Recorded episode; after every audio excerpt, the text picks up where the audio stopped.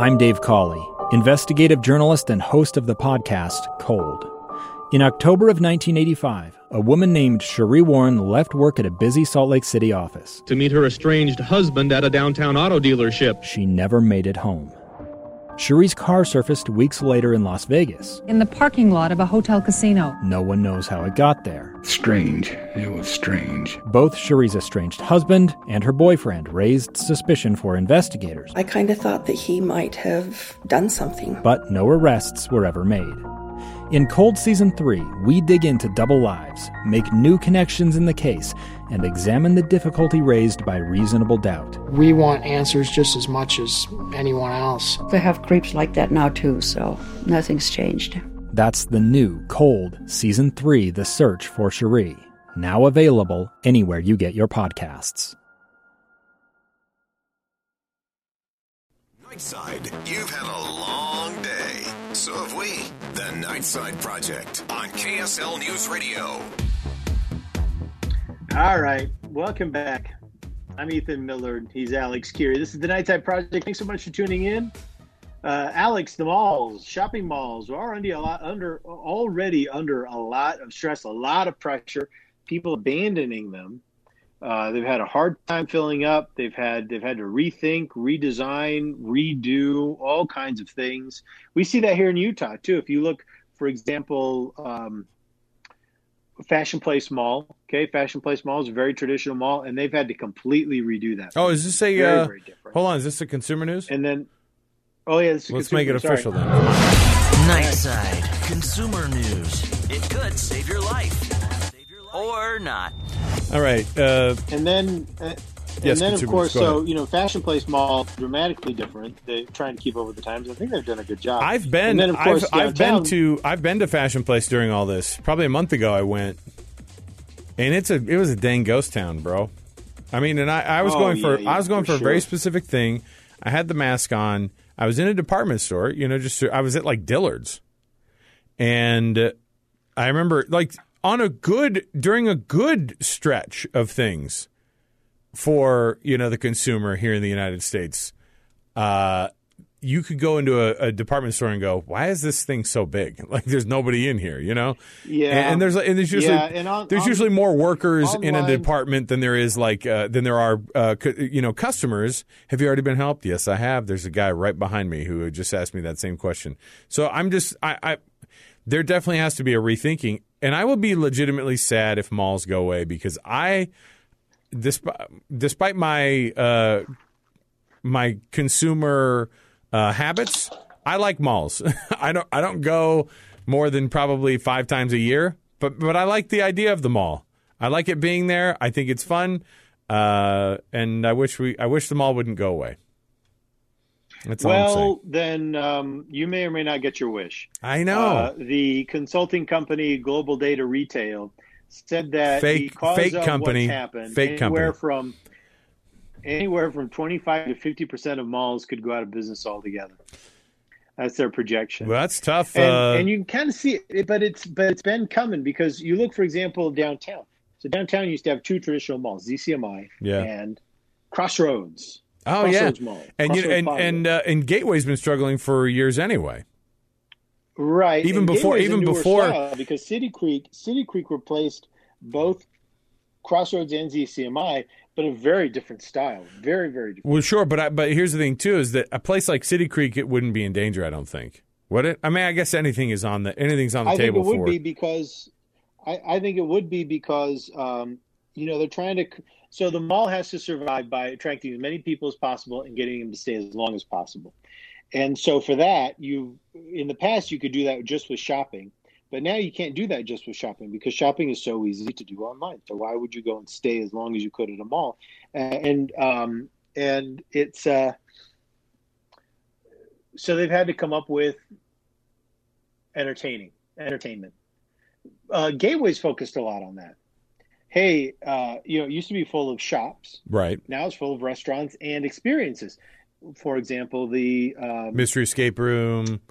mystery escape room. Right. Yeah. Mhm. Uh, they're they get filled up with things like that that'll bring you there, and these are businesses that can pay rent. Right. And this isn't really a people more than with more than just what's on the shelf. yeah, and it's not a traditional like what you would think would be at the mall. Uh, but really, Mm-hmm. I mean, think about what used to be at the mall. You know, I mean, depart the department store as it stands.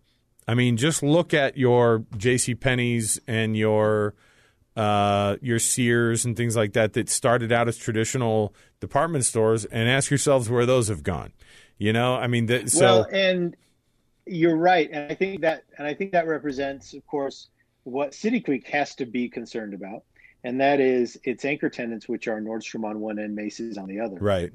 and those big department stores are struggling quite a bit, and their future is, you know, Up in the air. well, it's an open question. Yeah. It's a, and they've they've they've committed such a large footprint, not just at City Creek, not just at Fashion Place, but every mall commits such a large footprint to those department stores that if they start disappearing, well, what goes in their place? Could you what could you possibly put in there? Well, I mean, think about would so replace a Nordstrom. when I first when I first moved to Utah and I became familiar with the Cottonwood Mall, and then I when I actually ended up moving up to Salt Lake City and then going, hey, whatever happened to that uh, Cottonwood Mall? They're like, oh yeah, that went out big time, but there's still a Macy's right there. And then they're like, what happened to the Macy's over here? No longer existent. You know, like that Cottonwood Mall, you go over there.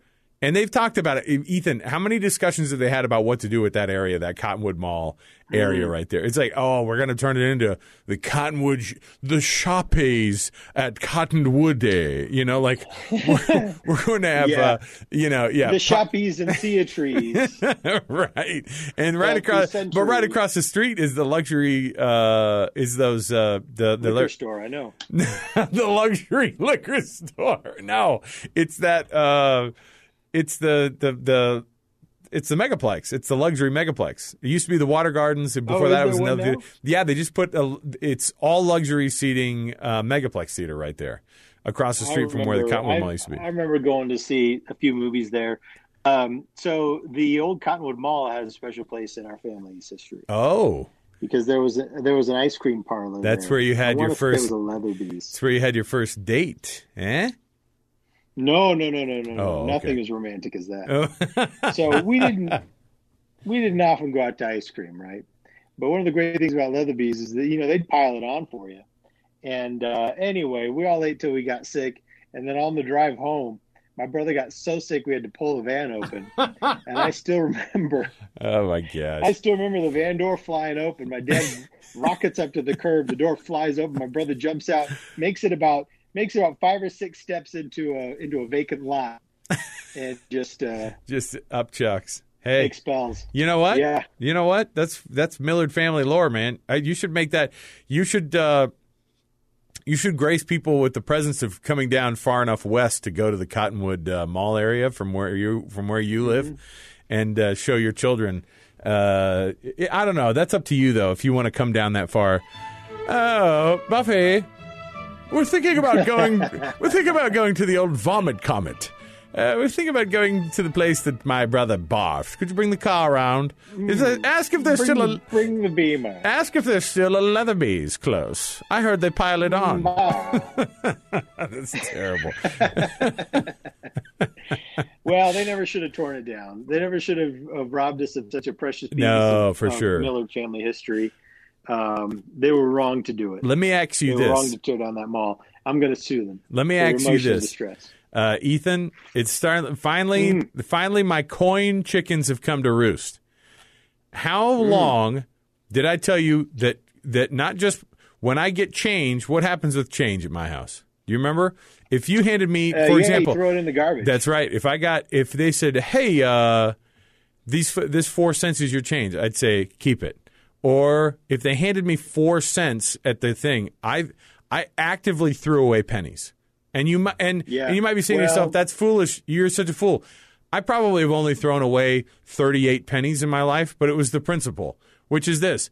And, and that's because we've gotten to the point where one, we don't operate in coins anymore, and I don't use cash to be quite honest. So when everybody's all worried about this. Uh, this uh, currency shortage and everything. So, like uh, uh, Smiths, Kroger, right, the parent company of Smiths, they're uh, they're they've said that they've that they're giving all these different options. They're trying to put money back on people's uh, reward cards instead of having to give them coins. Uh, here's what yeah, they do. Here's what they thought was do. a clever idea. You basically you it's basically a way to manage a little bit of uh, of it's like a, it's like kind of having a gift card, Listen, to a gift card. I'm gonna I'm gonna do I'm gonna just gonna suggest a very simple thing that happens in South America when we come back. All right, so I'm, I'm gonna come back. I've Okay. got this. Uh, I've got the we've. We, oh. Are your are your coins causing troubles? Throw them in the garbage. Throw all the pennies in the garbage. We'll come back. We'll wrap things up with a what did you learn, but also I have the solution for the coin shortage. I've told you how ridiculous the penny is. It costs us way too much money. The nickel now costs us too much money to make. Put coins to bed. We'll talk about it next. Stay with us. Wrapping things up next on the Nightside Project.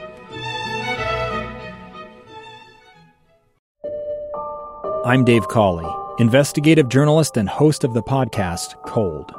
Don't miss Cold's new season 3, where I look into the unsolved disappearance of Sheree Warren, a woman last seen leaving her job at a Salt Lake City office in 1985.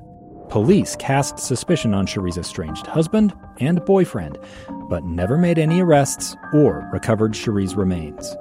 Find Cold Season 3, The Search for Sheree, anywhere you get your podcasts.